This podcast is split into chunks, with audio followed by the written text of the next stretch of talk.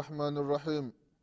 الحمد لله رب العالمين وأشهد أن لا إله إلا الله ولي الصالحين وأشهد أن محمدا عبده ورسوله الصادق الوعد الأمين.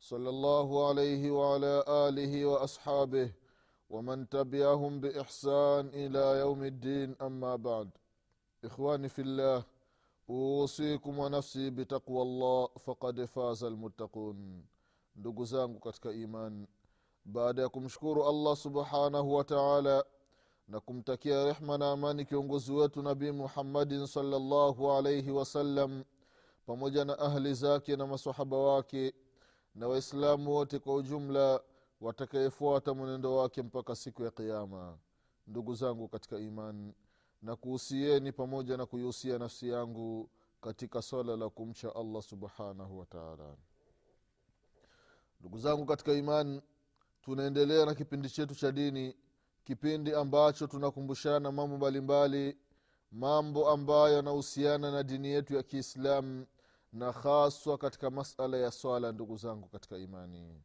Katika kipindi kilichotangulia tulikumbushana mambo mbalimbali ambayo inatakiwa mwislamu ayafanye ndani ya muskiti na mambo ambayo hairuhusiwi kufanyika ndani ya muskiti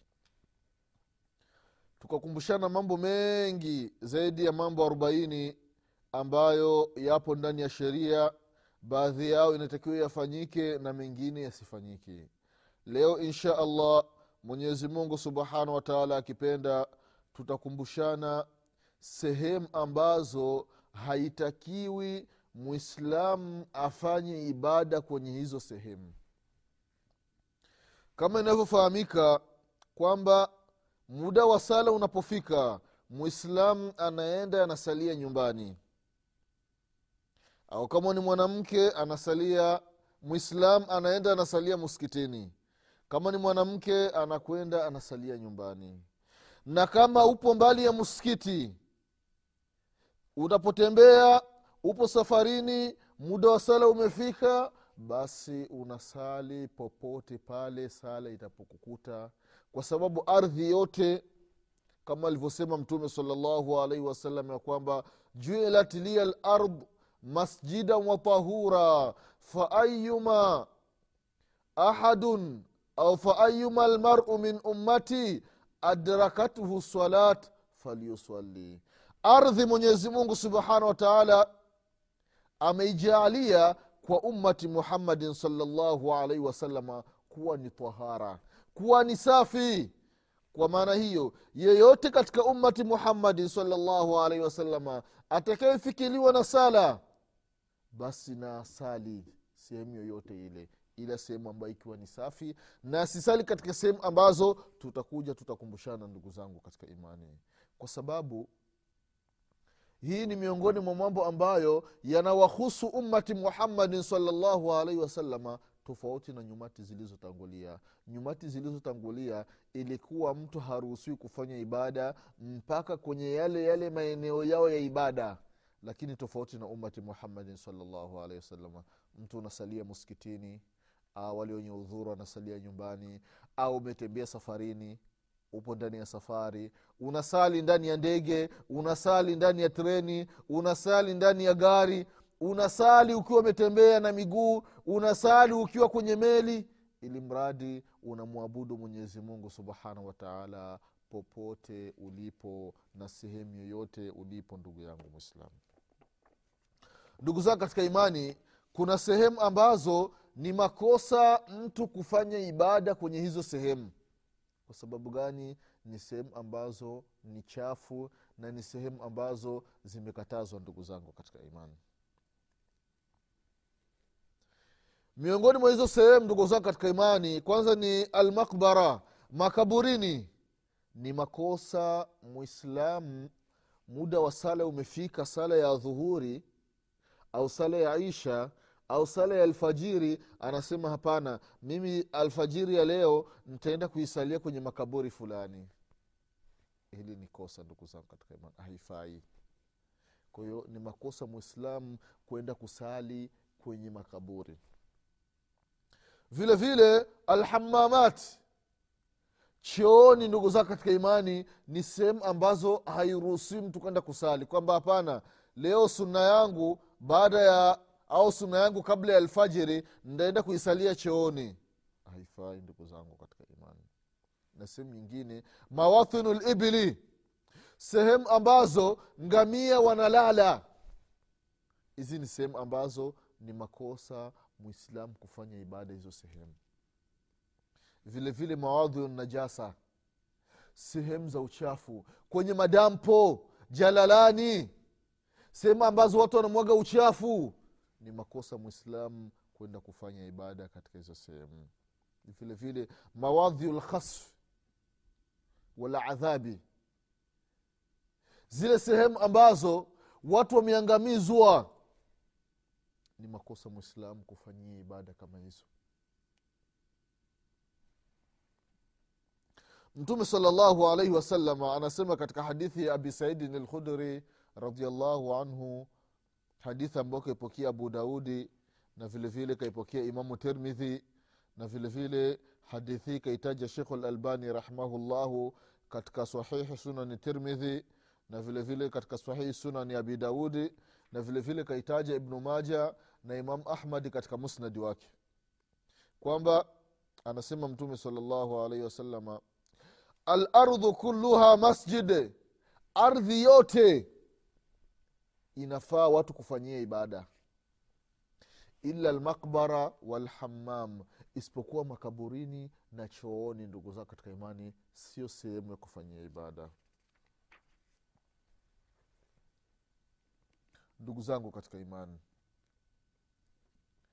machooni na makaburini kama tulivyoona katika hadithi ya mtume sala llah salama hadithi bisaidin lkhudri ni makosa kufanya ibada sehemu kama hiyo ndugu zangu katika imani. Ukiangalia chooni ni sehemu ya mashaitani ni sehemu ya najisi ni sehemu chafu. Vile vile makaburini ndugu zao katika imani ili ni sehemu maalum ya kuzika watu. Sio sehemu ya kwa, kwa ajili ya kumwabudu mwenyezi mungu subhanahu wataala vile vile ndugu zao katika imani hili swala la kusali kwenye makaburi.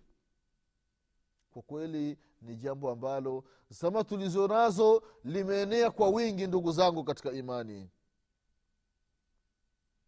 Anasema mtume saa salam ya kwamba la tusallu ila lqubur wala tajlisu alaiha hii katika hadithi abi murthadi alghanawi anasema samitu rasulllahi salllahu alaihi wasallam yaqulu la tusalu ila lqubur wala tajlisu alaiha hadithi ambayo kaipokea imamu muslim katika sahihi yake. Kwamba amemsikia mtume salllahu alaihi wasalama sahaba mtukufu abi marthad alghanwawi. Abi marthadi alghanwawi. Amemsikia mtume saa salam anasema msisali kwenye makaburi la tusalli ila lquburi msisali kuyaelekea makaburi. Huu ndio muskiti. Makaburi hapo huku. Makosa kufanya ibada ndugu zangu katika imani. Wala tajlisu alaiha. Wala watu wasikai kwenye makaburi. Baadhi ya watu wanaenda kuzika. Wengine unakuta yale makaburi ambayo yamejengewa mtu anakaa juu ya kaburi. Anasubiri watu wamalize kuzika alafu waondoke ni makosa ndugu zangu katika imani. Wengine wanakanyaga makaburi anasema mtume salllahu alaihi wasalama ni bora mmoja wenu kukaa juu ya kaa la moto. Lile kaa la moto likaunguza nguo yake na likaunguza ngozi yake. Ni bora kufanya hivi kuliko kukaa juu ya kaburi au kukanyaga kaburi. Hii iliyokuja katika hadithi ambayo kaipokea imamu muslim. Hadithi ya abahureira radiallahu anhu ardah kwamba la an yajlisa ahadukum ala jamrati fatuhduku thiyabahu fatukhalas ila jildihi khairun lahu min an yajlisa ala qabri. Mmoja wenu kukaa juu ya kala moto lile kala moto likaunguza nguo yake ikaenda mpaka likaunguza na nguo yake ni bora kuliko kukaa juu ya kaburi ndugu zangu katika imani vile vile akasema mtume salllahu alaihi wasalama katika hadithi abdullahi bn umar radiallahu anhum ya kwamba ijalu fi buyutikum ijalu fi buyutikum min salatikum wala tattakhidhuha qubura hadithi ambayo kaipokea imamu bukhari na imamu muslim. Kwamba majumba yenu yapeni nafasi ya zile sala za sunna. Msiyafanyi majumba yenu kama makaburi. Kwa sababu gani? Kwa sababu makaburini sio sehemu ya kufanyia ibada. Kwa hiyo majumba ya waislamu wasiyegeuzi kama makaburi. Kwamba sala zote za suna watu wanasalia nyumbani hapana. Ndio maana mara nyingi mtume salaa salama sala za suna alikuwa anaenda kusalia anasalia nyumbani kwa sababu gani? Kwa sababu nyumba isiwi inaji, watu wasifananishi majumba yao kama makaburi ndugu zangu katika imani. Kwa sababu makaburi au makaburini sio sehemu ya kufanya ibada ndugu zangu katika imani. Vile vile mtume salllahu alaihi wasalama katika hadithi ya baraa bn azib radiallahu anhu aliulizwa kuhusiana na kusali katika sehemu ambayo ngamia wanakaa katika mazizi ya ngamia. Akasema la tusalli fi mabariki libili fainaha min ashayatin msisali katika, se, katika mazizi ya ngamia kwa sababu wanasema ngamia ameumbwa kutokana na mashaitani. Wengine wanasema zile tabia zake zinafanana na, sh- na kisheitani sheitani ndio mtume sala salama amekataza watu wasisali katika mazizi ya mangamia vile vile mtume saa salam akaulizwa kuhusiana na kusali fi marabidi lghanam katika mazizi ya mbuzi mazizi ya kondoo. Akasema swalu fiha fainaha baraka. Salini katika mazizi ya, ya kondoo salini katika mazizi ya mbuzi kwa sababu ni baraka tupu. Hii ni hadithi ambayo kaipokea imamu abu daudi na vile vile kaitaja shekh lalbani rahimahullahu katika sahihi sunani abi daudi vile vile ndugu zangu katika imani mtume salllahu alaihi wasalama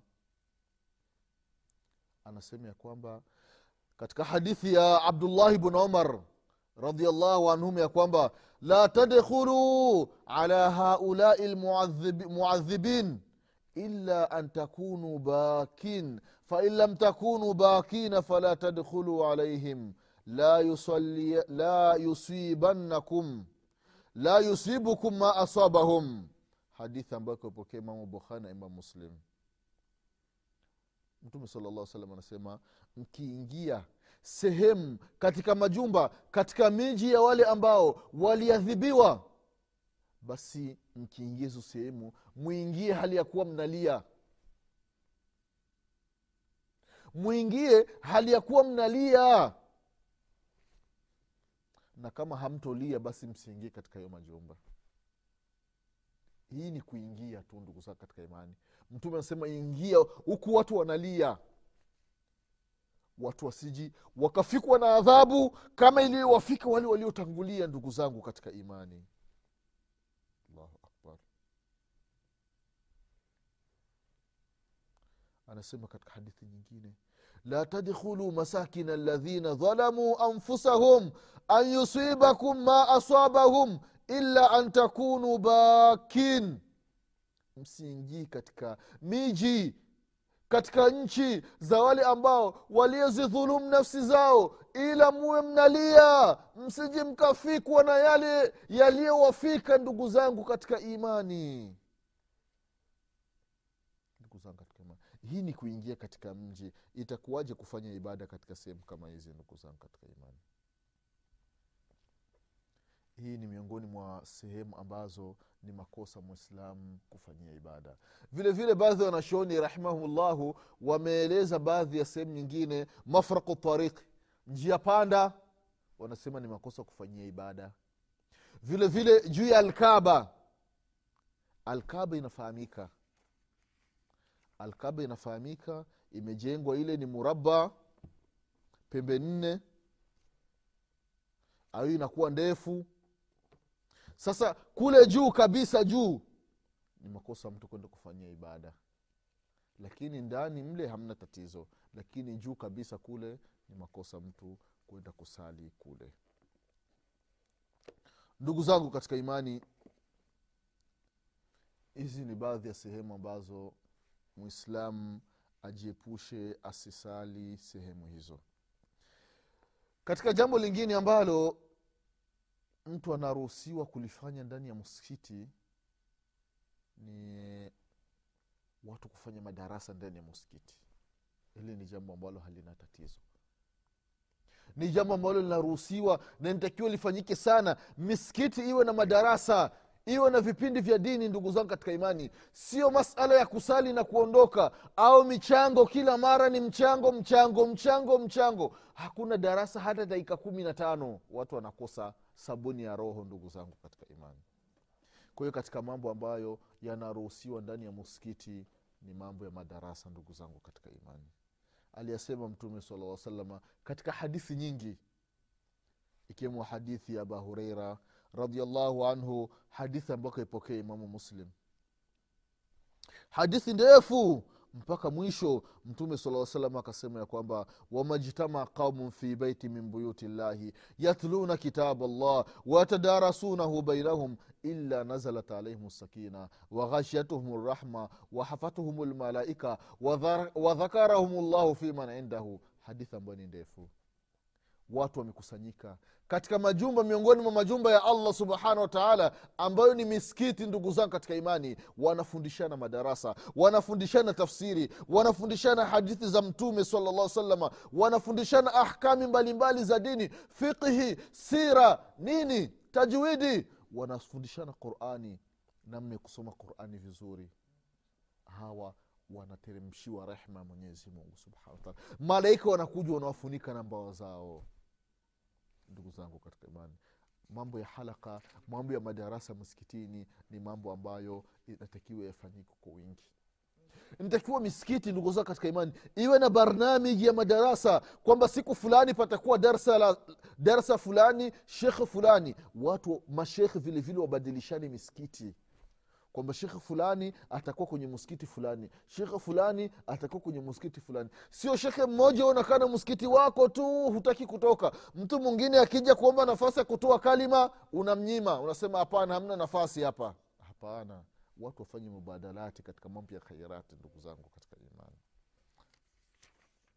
Hili ni jambo ambalo linaruhusiwa ndugu zangu katika imani.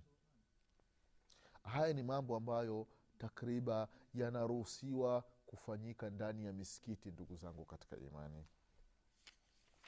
Mambo mengine ndugu zangu katika imani ambayo tunakumbushana kuhusiana na masala ya sala ni mambo ya imam ndani ya sala. Imam ndani ya msikiti ndani ya sala ana majukumu makubwa sana. Sio masala ya kusali na kuondoka tu khalas hapana kuna majukumu makubwa sana mbele yako imamu inatakiwa uyachunge. Kwa sababu gani? Maimamu mwenyezi mungu subhanahu wataala mtume salllahu alaihi wasalama aliwaombea dua. Mtume aliwaombea dua maimamu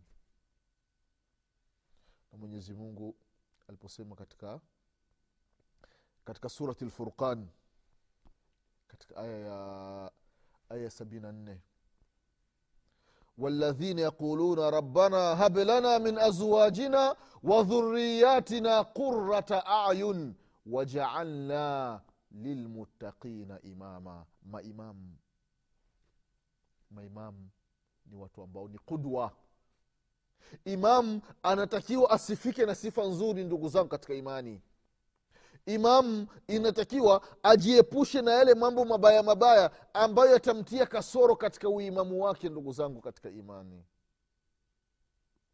Imamu ni sifa ambayo ni kubwa. Ni mamlaka ni madaraka ni cheo ambacho ni kikubwa cheo ambacho alikishika mtumwa wetu muhammadin salllahu alaihi wasalama miaka ishirini na tatu mtume salallahu alaihi wasalama anachukua uimamu anawaongoza watu. Vile vile khulafa waliokuja baada ya mtume salllahu alaihi wasalama wakachukua nafasi ya uimamu abubakarin sidiqi omar bn lkhatabi uthman bn afan ali bin abitalibi na masahaba wengine na matabi na matabiina na maaima ndugu zangu katika imani. Wote walikuwa ni maimamu ndugu zangu katika imani katika sala. Kwa uimamu una nafasi kubwa sana imamu ndani ya sala. Ikiwa atapatia ndani ya sala yake basi yeye mwenyewe anapata thawabu na wale maamuma wanapata thawabu.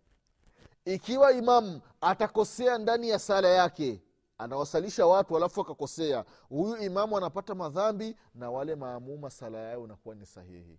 Kwa hiyo imamu angalia sana. Unabeba migongo u, mizigo.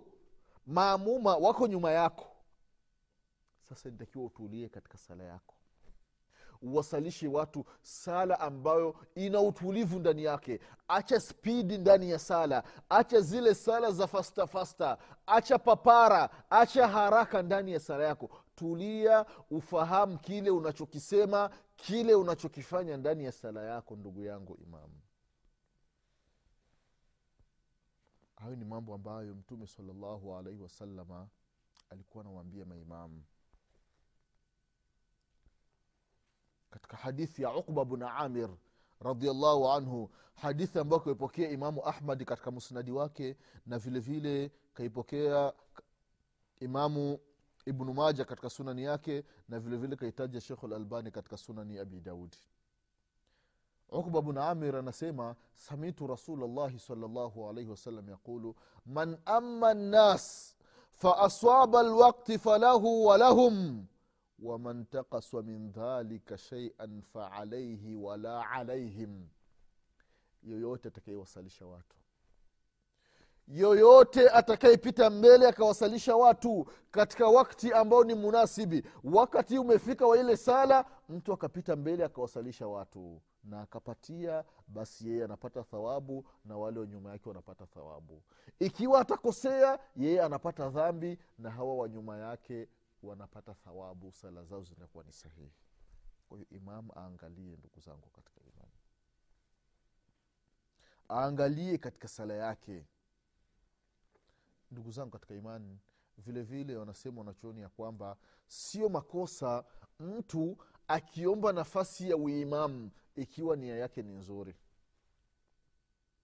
Mtu nia yake ikiwa safi hajakatazwa kuomba nafasi ya uimamu katika hadithi ya uthman bn abilasi radiallahu anhu anasema ya rasulllah ijalni imama qaumi faqala anta imamuhum waktadi biadhafihim wattakhidh muadhina wala yaakhudhu ala adhanihi ajra.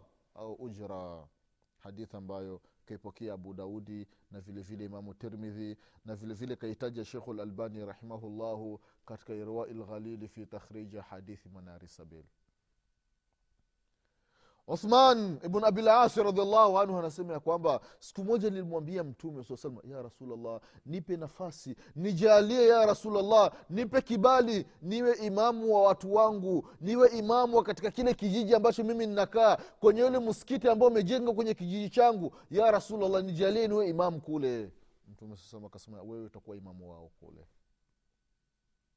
Akawambia sasa utakuwa imamu lakini angalia wale madhaifu sio kwa sababu ni imamu unawasalisha watu unavyotaka. Unasoma surati lbaqara unasoma surati taha nzima. Hapana angalia kuna watu ambao ni madhaifu kama utavyokuja kuona mbele katika imani. Alafu vilevile vile pewe na mwadhini akamwambia lakini akamwambia kwamba huyu mwadhini asipewi malipo katika adhana anayoifanya. Aadhini kwa ajili ya allah subhanahu wataala allahu akbar. Na hapa ndugu zao katika imani wanachuoni wakatofautiana je mwadhini nitakiwa apewe malipo au asipewi kwa dhahiri ya dalili ndugu zao katika imani ni kwamba mwadhini haruhusiwi kulipwa kutokana na ile kazi ambayo anaifanya. Lakini baadhi ya wakasema kwamba kile ambacho tunampa mwadhini inakuwa ni posho na ni tashjii. Tunamshajiisha tunamtia nguvu kwamba adum katika ile kazi ambayo ni nzuri lakini kama malipo watu wanapeana wanaandikiana mkataba kwamba mimi nitakuwa ni mwadhini kwa mwezi mtakumi nanilipa elfu hamsini au laki moja na nusu inakuwa sio vizuri ndugu zangu katika imani. Ndugu zangu katika imani tupo tunazungumzia masala ya uimamu nani ambaye anaruhusiwa kuwa imamu tuko watu mia tuko watu mia mbili msikitini tuko watu wengi ndani ya kijiji chetu. Nani ambaye anatakiwa kuwa imamu?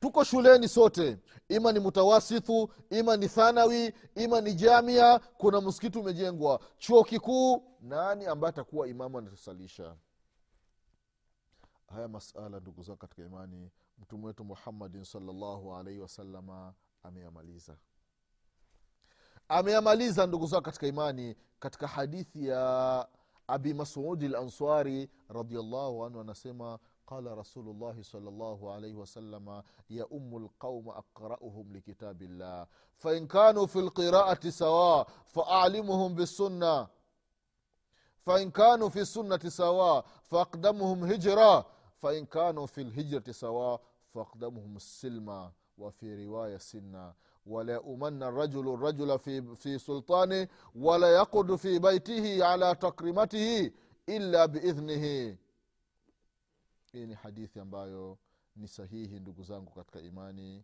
ambayo inazungumzia uimamu ndani ya sala hadithi ambayo kaipokea imamu muslim katika sahihi yake ndugu zangu katika imani mtume salllahu alaihi wasalama kwenye hii hadithi anatuelezea na anatukumbusha nani ambaye inatakiwa awe imamu mtume akatutajia sifa za mtu ambaye inatakiwa awe imamu sifa za imamu mtume salallahu alaihi wasallam amezitaja kwenye hii hadithi ndugu zangu katika imani. Mtu ambaye akisifika na hizi sifa inatakiwa awe imamu wa watu.